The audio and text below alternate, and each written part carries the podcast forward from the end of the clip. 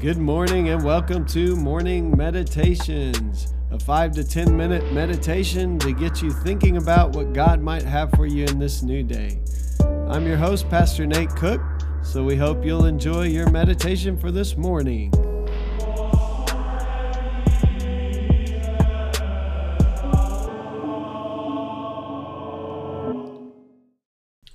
Hey, this is Pastor Nate, and this is your morning meditation. It is Monday, May the 3rd, 2021.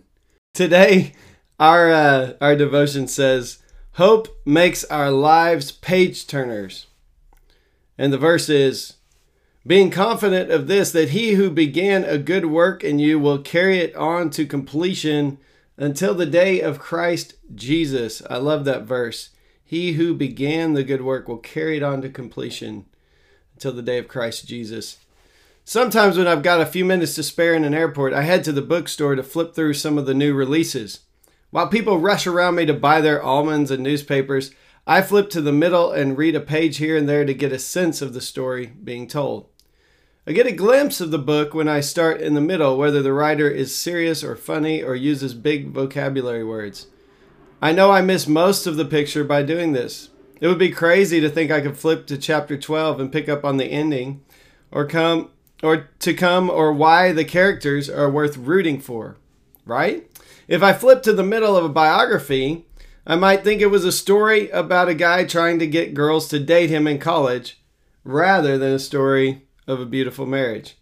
I might think a pastor's stories was a memoir about life in jail because I hadn't gotten to the part where the pastor came to faith in jail. No book is a chapter, and no chapter tells the whole story. The same is true in our lives. No mistake defines who we are. God sees our mistakes in light of the grace that will turn them into stories of redemption. I'm actually going to preach about this this coming week. I want to say that again. God sees our mistakes in light of the grace that will turn them into stories of redemption.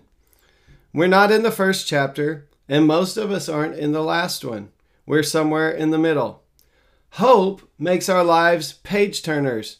Every good story has some unexpected twists, and even the best hero might lose her way for a few chapters. Don't worry about it. God is writing more chapters. He has the power to turn the story around with us. Don't let one bad chapter, or even five, convince you that you know the whole story. You're in one of those middle chapters. There are more to come. So, what chapter are you in in your life right now? Bob Goff asks us. I really like this devotion because I think that many times we think that the world is always going to be like it is right now, especially when things are bad. And uh, what Bob Goff reminds us of this morning is that hope is believing that God will be with us in our future, and also believing that God can take our mistakes, our failures, even the worst chapters in our lives, and turn them around for good. In fact, that's what God does all throughout Scripture. So I don't know where you're at in your life right now. Um, I've kind of reached a new phase in my story. I am beginning the full on empty nester life this summer and I'm beginning to see that life is really short. that, that in 20 years, I'll probably be retired.